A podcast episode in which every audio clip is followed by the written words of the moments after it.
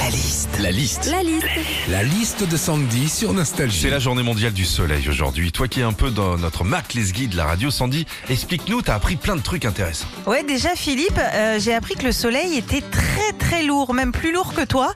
Euh, sa masse est égale à 330 000 fois celle de notre planète. Ah, dis donc, hein. Bref, euh, bah, des milliards de tonnes.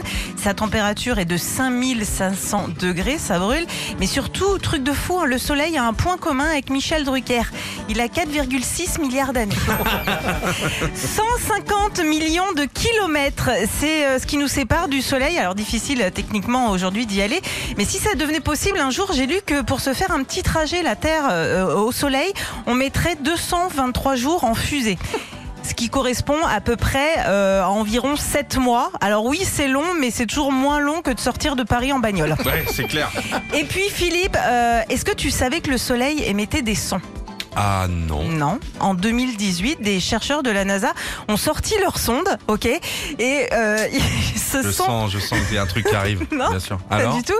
Ils se sont approchés euh, au plus près du soleil, ils ont découvert qu'il faisait ce bruit. quand on mange des pois chiches. Hmm, non. Alors vous allez me dire, oh oui, c'est beau. C'est beau le soleil. hein. C'est beau, C'est c'est beau, on dit à la dame, l'univers. c'est beau, les gars. Oh, c'est Oh. beau. Ah, Enfin oui, pardon, mais moi j'ai plus l'impression d'entendre ma voisine du dessus qui passe l'aspirateur. Retrouvez Philippe et Sandy, 6h-9h sur Nostalgie.